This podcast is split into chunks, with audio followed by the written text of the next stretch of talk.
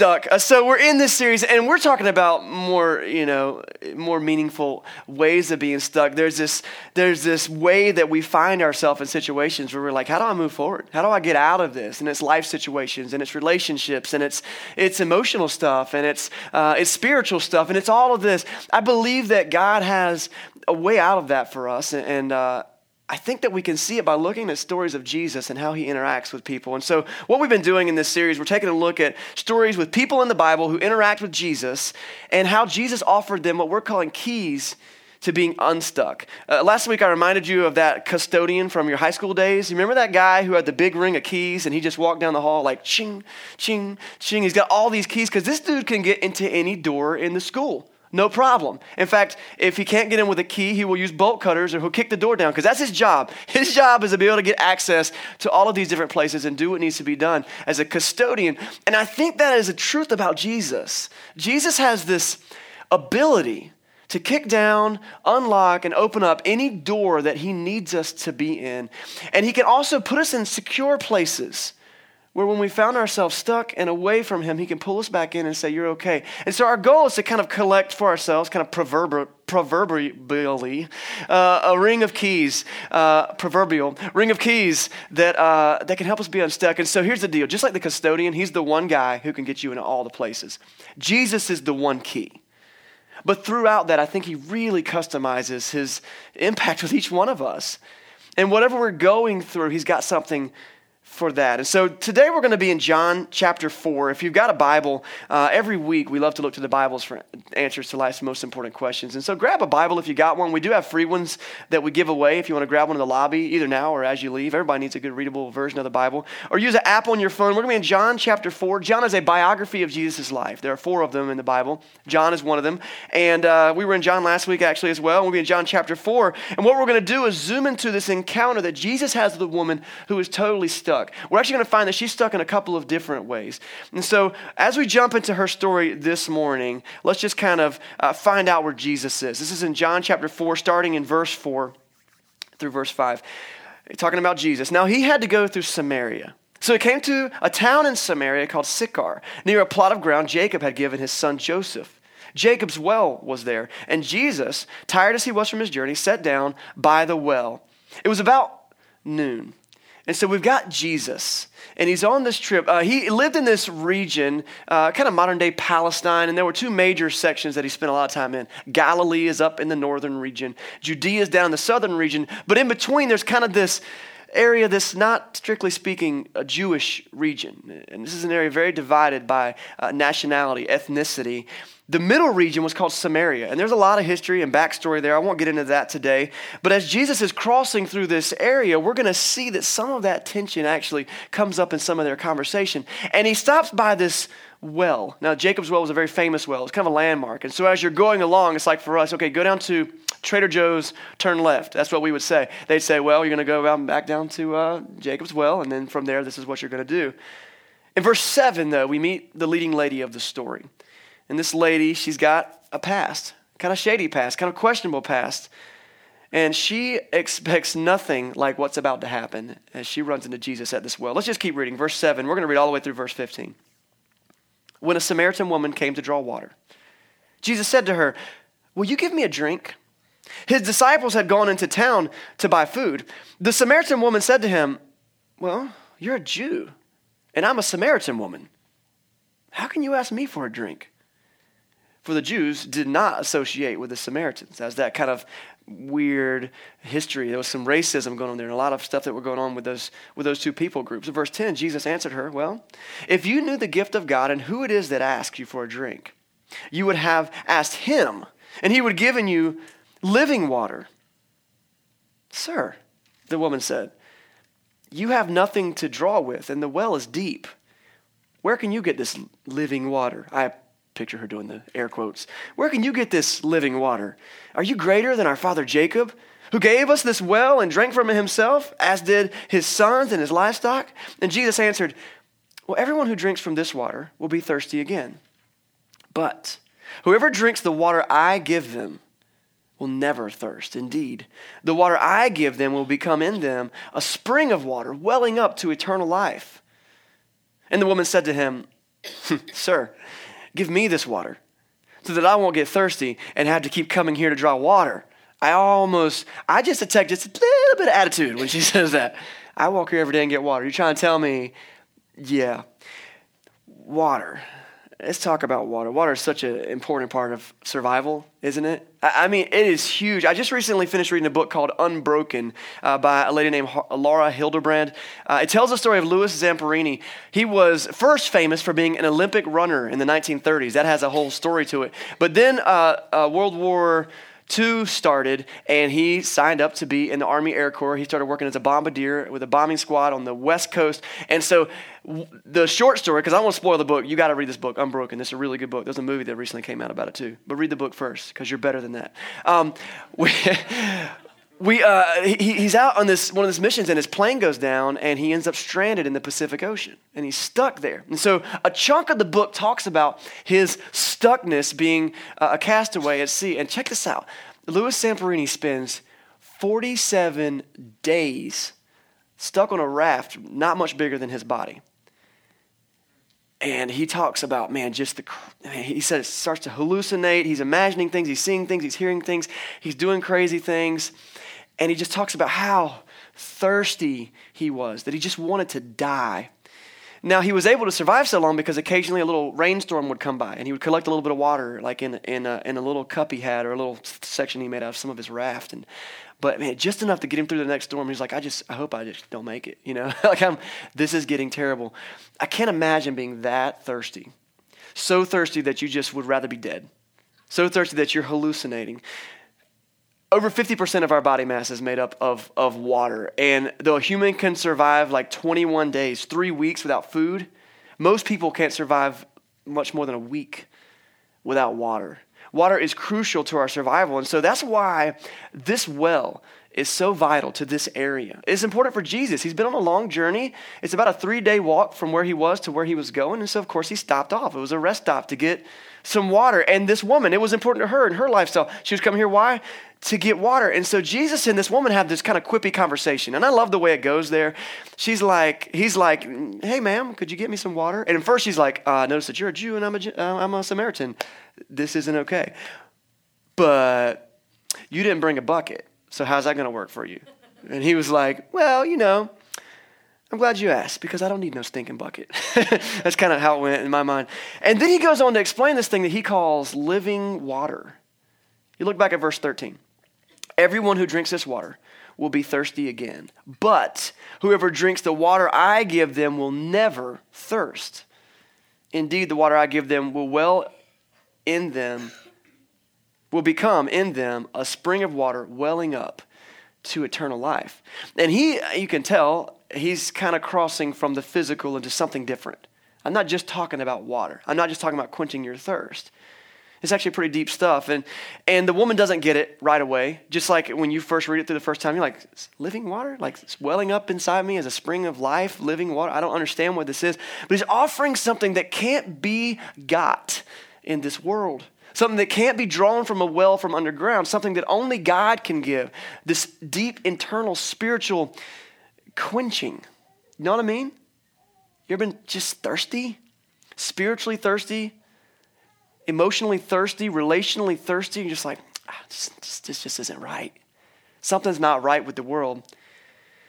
Well, this woman was not expecting this deep conversation today. She was not expecting it with a Jewish man at the well today. She was not expecting it at all. And so Jesus kind of changes the subject a little bit, and he keeps going. We're going to keep reading the story a little bit. In verse 16, uh, I love how he just kind of changes gears so fast. He, this is talking about Jesus, told her, Well, go and call your husband and come back. And I just imagine, especially if you've heard this story before, you kind of know what's coming. I just imagine this brief but very pregnant pause where she's just like, What? And what she says is, I have no husband. And Jesus says, Well, you're right when you say you have no husband. The fact is, you've had five husbands, and the man that you're with now is not your husband. So what you said is quite true. And now, so apparently there's some background here, and we're not going to get into all that. There's been some speculation as to why this lady's had so many husbands and what's going on in her life that's caused all this. But let's just let it suffice to say that like her Facebook relationship status would be, it's complicated. Like that's what's going on with her. And so Jesus, he's like, I understand that. But here, this is what I really like about this lady. She's not offended. She's like, How dare you? How dare you? She does, she's not offended at all. She's actually pretty impressed. In verse 19, she says, Wow, sir, I can see that you're a prophet. Which I got to give her credit is a pretty astute observation because Jesus is very much more than just a regular dude. He's got something else going on there. So she says, I can, I can see there's something special about you. You shouldn't have known that about me. How did you know? And so, for the next few verses, she goes into this line of questioning with Jesus. Once she thinks that he's a prophet, she's got some religious questions. And I think that is interesting because that's often how we deal with life we avoid the real issues and we want to talk about religion and politics. And she's like, "Oh yeah, well, I got this thing going." But listen, I got some questions. But she does, and it's good. It's good material. Uh, she wants to talk about how the Jews worship God in Jerusalem at the temple, and how the Samaritans worship God on this mountaintop. And she's like, "You know, which one is it? Which one's it going to be?" Um, and Jesus answers her, and it's really good stuff. That's not the meat for today. This is actually not going to be one of our keys for freedom, though it could be if you want to read some more into it later. But I totally recommend that you go back and listen to our podcast. Um, that was the topic of our sermon on New Year's Day uh, 2017. It's on our podcast. And we talked about that concept of the place of worship and what does that mean? You might remember the box with the light inside. Anybody remember that? And so if you missed that day, go back and you can get some more meat on that section. But here's the point that while she's spending this time talking to Jesus about this deep spiritual stuff and about worship, she starts to gain some trust in him and some respect in him. And after this deep spiritual com- conversation, the woman starts to have this realization. And, she, and you see it kind of come out in verse 25. The woman said, I know that Messiah, called Christ, is coming. The Jews had this long-standing kind of uh, agreement. And the Samaritans, by faith, were almost Jewish. They used Jewish, their, their ancestry was Jewish. They used uh, Jewish scripture. It's just there was kind of a racial, ethnic thing dividing them there. But she's like, I know that Messiah, called Christ, and that's a word that means, you know, the, the chosen one, the anointed one of God, is coming. And when he comes, He'll explain everything to us. And then Jesus says, this has got to be one of Jesus' greatest one liners. Then Jesus declared, Well, I, the one speaking to you, I am He. This conversation has gone a long way. Like we started out, Jesus was like, "Hey, can you get some water? Can we get a drink of water?" And then he ends with, "By the way, I'm the Messiah, the chosen one of God." Like that's a, and if you had that conversation with one of the people standing on the side of the road somewhere in Wilmington today, you'd be like, all right, how about we just go Chick fil A and I'll grab you some lunch? Is that okay? Like, because this is weird, but there's something about Jesus that happens in these moments where it's not, she is just convinced of who he is.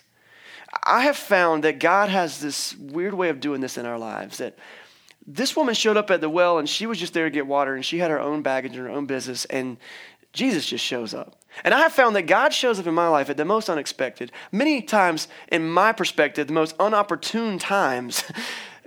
and I'm like, oh, there you are, God. And, th- and that's kind of what's going on with her. But what's critical to understand is that this conversation with Jesus changes everything about this lady.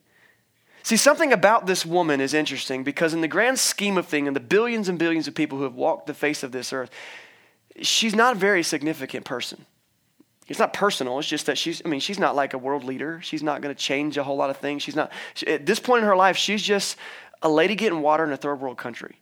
And there are countless ladies getting water in third world countries all over the world, right? But something happens in this conversation that shifts something in her brain. Jesus changes her, and she's going to do something that's going to make her, it's going to shift her from being this kind of a no name person to someone that we're talking about her forever now. she makes a change and she does a thing, and this is what it is, verse 28. Then, leaving her water jar, the woman went back to town. And she said to the people there, Come and see the man who told me everything I ever did. Could this be the Messiah? Now, I imagine her message was a little longer than that. John gives us the abbreviated version. And so, this is what happens in verse 30. They came out of the town and they made their way toward him.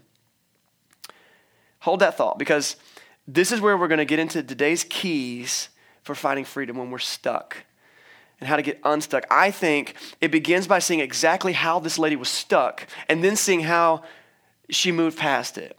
Uh, and I think there's a few clues in this conversation that as I read through it, I really dug in, had some good conversation with some people over the last couple weeks about this passage, and, and pulled out what I believe are two really good things. But it begins with a couple of clues that Jesus drops while he's having this conversation. The first clue was the fact that it was the middle of the day, and this lady was all alone.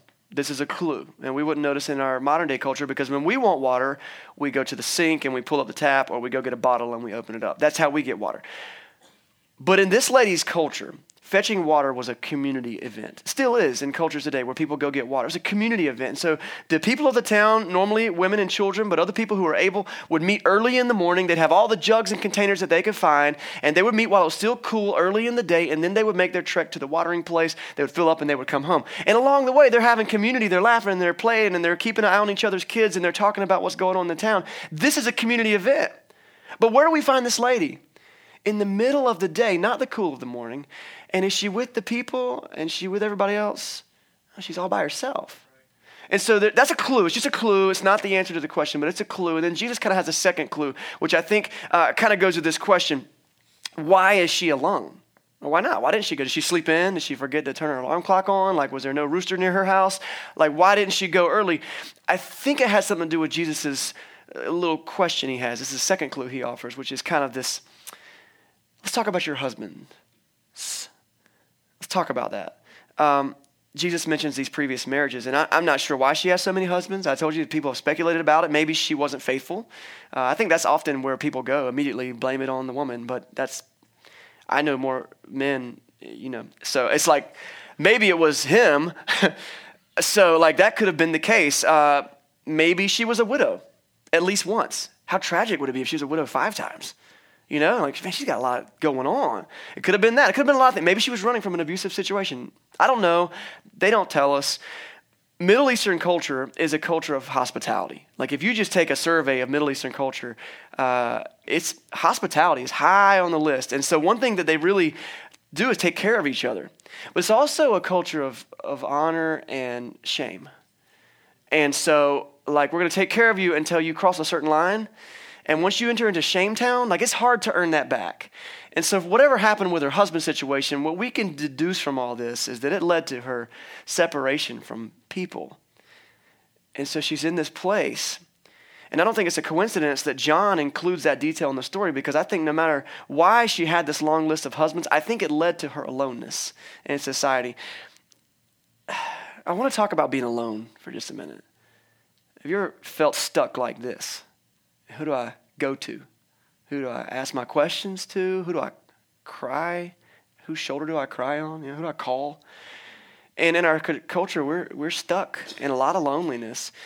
Mother Teresa, um, most of you probably heard of her. She was a, a, Catholic nun who did so much great humanitarian work throughout the world. She spent a lot of time in Calcutta, India, where she worked among leper colonies.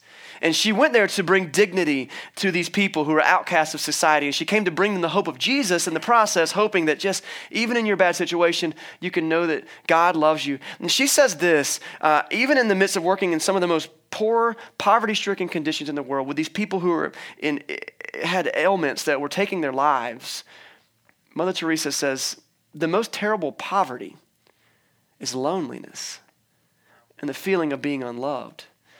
Not the disease, not the being kind of put to the edges of society. I mean, you kind of get that. It's okay. I, I don't want my family to get sick. I want to be pulled away from society, but it's this feeling of being unloved, of being worthless, of being cast away. This Samaritan lady, she was kind of double stuck. And there's more stuckness than just two ways, but she, she was stuck because of her past and so, like, man, I don't know what's going on with her personal life. I hope that this new guy that was in her life was a good guy. Like, I don't know. She was a real person. Like, we're trying to really think about this thing. Like, this lady, she was stuck in that way, but maybe more so, she was stuck in loneliness. She had no one, she had nowhere to go. Like so many others, maybe she'd given up hope. I think that's where we find ourselves and we don't know where to turn and what to do. And so, just like I said, I want to take a second to talk about loneliness. Maybe that's you today, on some level, maybe fully, maybe partially. And I think it's more of us than we're willing to admit. Maybe for you, it's because of a past event, event or circumstance. Maybe it's uh, you just feel alone and you can't explain it. Maybe just coming to church for you is difficult because you just, I don't know, I want to make friends, but I don't know how to reach out. And then we, we go through this thing in our head. But I don't think I'm being overly dramatic when I say that I think that our culture has a loneliness problem. We've got a, an aloneness problem, and in many ways, we've done it to ourselves. One time, uh, a different time, Mother Teresa, back to her again, she said this Loneliness is the leprosy of the West. By the way, we live in the West. Western culture is like European in this way. And she's like, of all the poverty and all the pain that I've seen in this world, when I look at the West, the poverty that I see, the leprosy that I see, is loneliness. It hurts. There was a time when our grandparents used to sit on their front porch and sip tea and rock in rocking chairs and talk to their neighbors over their white picket fence. And today, if we have a fence, it's a privacy fence. And we don't know our neighbors' names. And it's systemic, it goes throughout all the different parts of our lives. We're probably inside more likely, binge watching Netflix or scrolling through our friend list on Facebook, people who, by the way, you haven't probably spoken, spoken to recently. And it's possible today to stand in a room full of people like this, or a larger room, being Azalea Fest with tens of thousands of people, yet feel completely alone. And so I think that we have an issue in our society. And so, if any of that strikes a chord with you today, I, I want you to tune into the rest of the story because um, Jesus is going to speak into the life of this Samaritan woman. She knew the feeling of being alone, of being unloved, of being outcast, of not knowing who to call on, who to talk to. She also knew the pain of her past, isolating her from that. So, maybe that's the piece that you kind of hold on to. And that past was isolating her from a brighter future. But then she met Jesus, and something came alive in her. Did you catch what she did? Verse 28. She left her water jar. Why did she come to the well? To get water. She left her water jar. Like I do that, but it's because I'm absent minded. She does it because she's like, this is not important right now. And she runs into town and she says, Come and see this man who told me everything I ever did. Could this be the Messiah?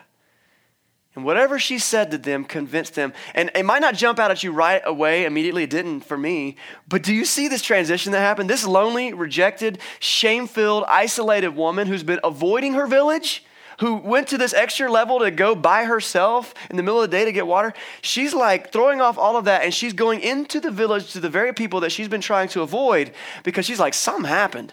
I got to tell you about it. You see that changeover? This boldness that comes out of her? I love the transition that happens there. And so let's skip ahead into verse 39. 39. Many of the Samaritans from that town believed in him because of this woman's testimony. He told me everything I did. So when the Samaritans came to him, they urged him to stay with them. And so he stayed for two more days. And because of his words, many more became believers.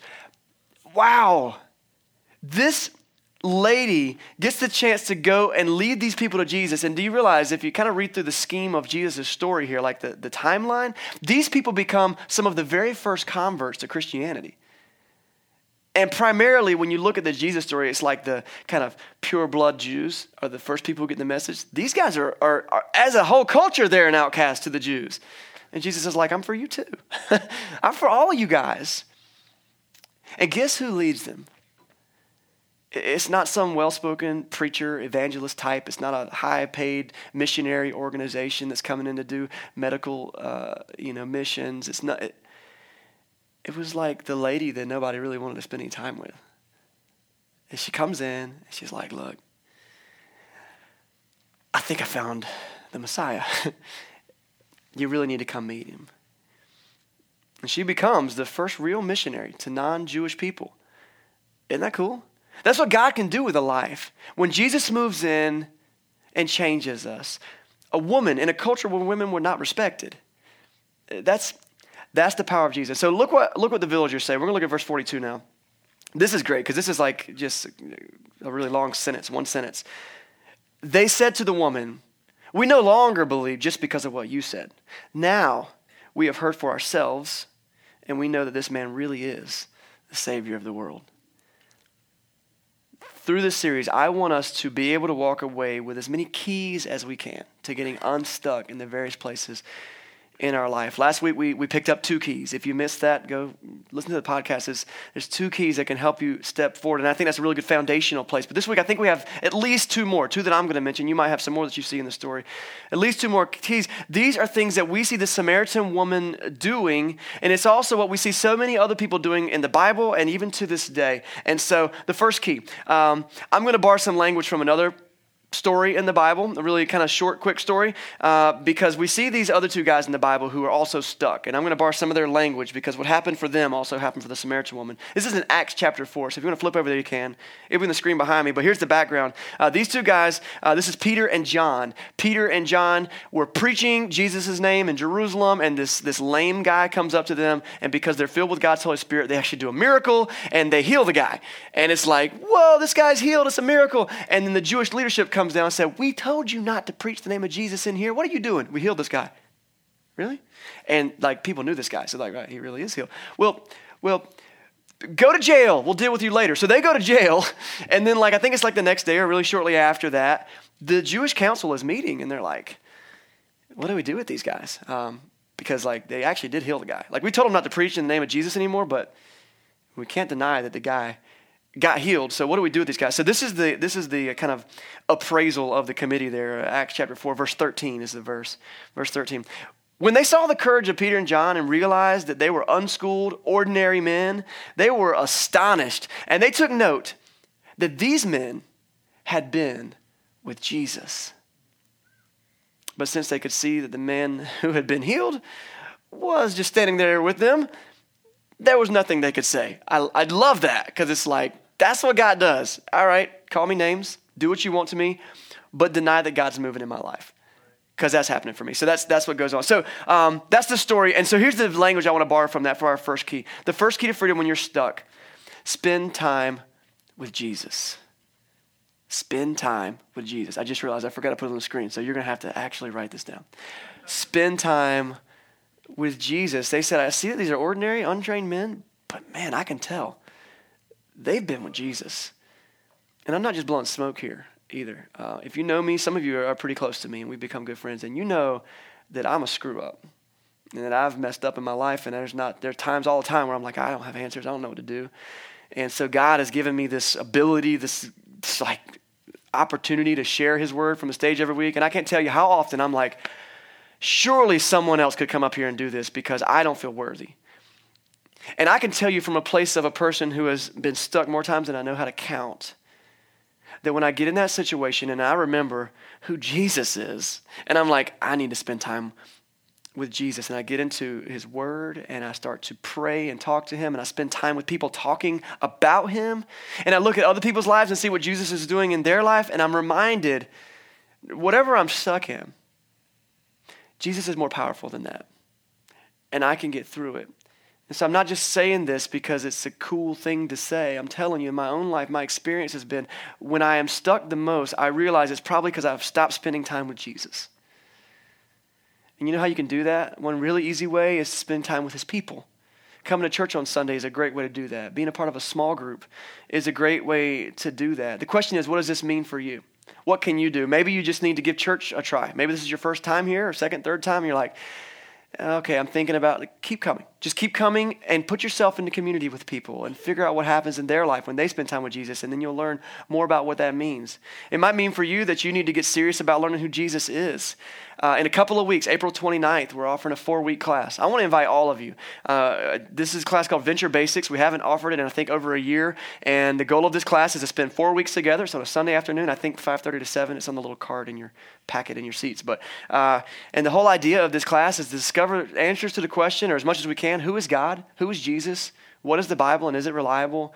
And what does it mean to live as a Christian? And so I think so often, especially those of us who've been in Christianity for a long time, we're like, I'm good. I'm good. I learned Jesus loves me. This I know, for the Bible tells me so when I was a little kid. I don't need to take any more steps in my faith. You are incorrect, sir and ma'am. You need to take more steps in your faith, and this is an opportunity that's free, and you can do it with church family. So normally end up with 10, 15 people in that class, and it's a blast. I encourage you to sign up. It's a little table in the lobby there, and maybe you just need to learn what does it mean. Okay, I want to spend time with Jesus, but what does that mean? Come do that with us. Maybe you need to commit your life to Jesus for the first time. We had a couple people go down to the ocean and get baptized on Easter Sunday. That was fantastic. When we decide that we want to make Jesus our King, we want to live for Him, we make a couple of different steps. One is that we just proclaim that with our life. We're like, hey, I'm, I'm in. I'm a believer. I'm a Christian. I'm going to be a Christian. And then the Bible teaches us that when we've decided to do that, we take the step and get baptized, immersed into water. And that in this whole uh, you know scenario, God gives us forgiveness for our sins and the gift of His Holy Spirit in our life. This is a big deal. Maybe that's the step you need to take. Whatever it is, my question is are you thinking about it and what does it mean? So that's the first key spend time with Jesus. Second key it's so practical. Uh, anyone can do it. You don't have to be trained. You don't have to be able to tell funny stories or look up silly memes on the internet to show on a screen. Like, you don't have to be able to do any of this to do what this lady does to get unstuck. Once this lady realized who she, Jesus was and, and, and what he could do for her, she had to tell someone.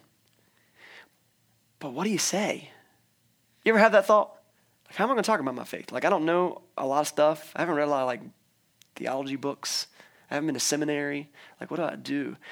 This lady gives the best seminar on how to talk about your faith as anybody's ever done. And, and this is our second key. I'm just going to give it to you. The second key is this tell your story.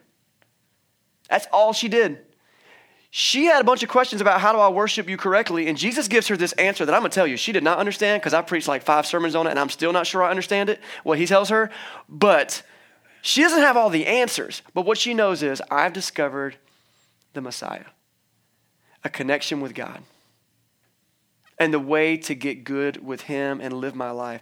Personal testimony is more valuable than a PhD when it comes to telling somebody else about God you know the phrase nobody cares how much you know until they know how much you care and it's that's the deal and, and is it real to you and can you tell the story of what god's doing in your life for almost 250 years people have found so much peace in such a simple poem known as the song amazing grace you know what the song amazing grace is it's a testimony amazing grace how sweet the sound it saved a wretch like me i once was lost but now I'm found. I was blind, but now I see.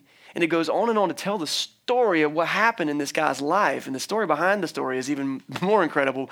The point is, that song moves people. Why? It's just telling the story. What has God done in your life? Telling your story can also be therapeutic. It can help people who are going through the things uh, that you're going through. It can also help you. I mean, I've been in therapy. I'm not ashamed to admit it. Hopefully, you have too. We all need it. Um, but you know what you do when you're in therapy, whether it's with your friend on the phone or you're just venting on Facebook? You know what you're doing? You're just telling your story. you're talking about what's going on in your life. And as you talk it out, it begins to bring the pieces together. Tell your story.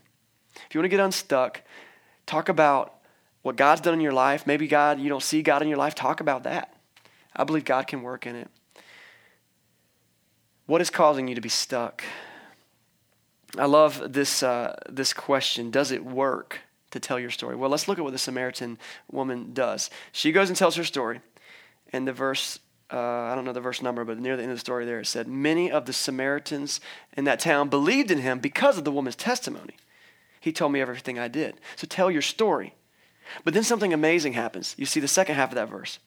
They say, We no longer believe just because of what you said. Now we've heard for ourselves.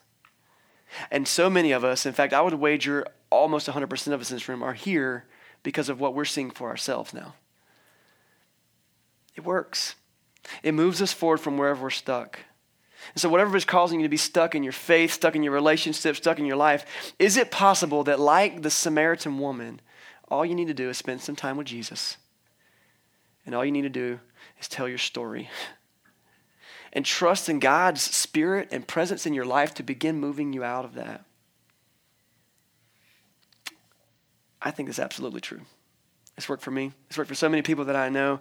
Um, and here's the beautiful thing the same thing that Jesus offered her at that well is the same thing that he offers us today. Do you remember what he said he could give that nothing, nothing else could give? Living water. We're thirsty. We are thirsty for truth. We are thirsty for answers. We are thirsty for God in our lives. And Jesus says, I got that. You turn to me, and I will give you a living water, a life inside of you that nothing can dampen, that nothing can shut off. Come get it from me. Jesus is the key. Um, through Jesus, we can move past our past, uh, we can leave shame behind. We can find forgiveness. We can find next steps. We can find peace even in our loneliness. If what I said about that to you today strikes a chord, lean into Jesus. And even better, we find purpose for our story. And that's keys to getting unstuck. Let's pray this morning. God, you're so good. And we praise you in the midst of our storms and our mess and our pain as you give us just uh, hope for a brighter tomorrow. And um, Lord, I know that we're all on different pages in this room and we come from different faith backgrounds. And, um, but Lord, I thank you that you unite us in, under one thing, which is your name, the name of Jesus. I pray that as we move forward this morning, you help us recognize the areas where we're hurting and where we're stuck and give us the boldness, like Peter and John, to just spend time with you and then stand up against whatever's facing us and say, nah, no, we're still gonna we're still gonna stand on the truth of Jesus and his love. We pray in Jesus' name. Amen.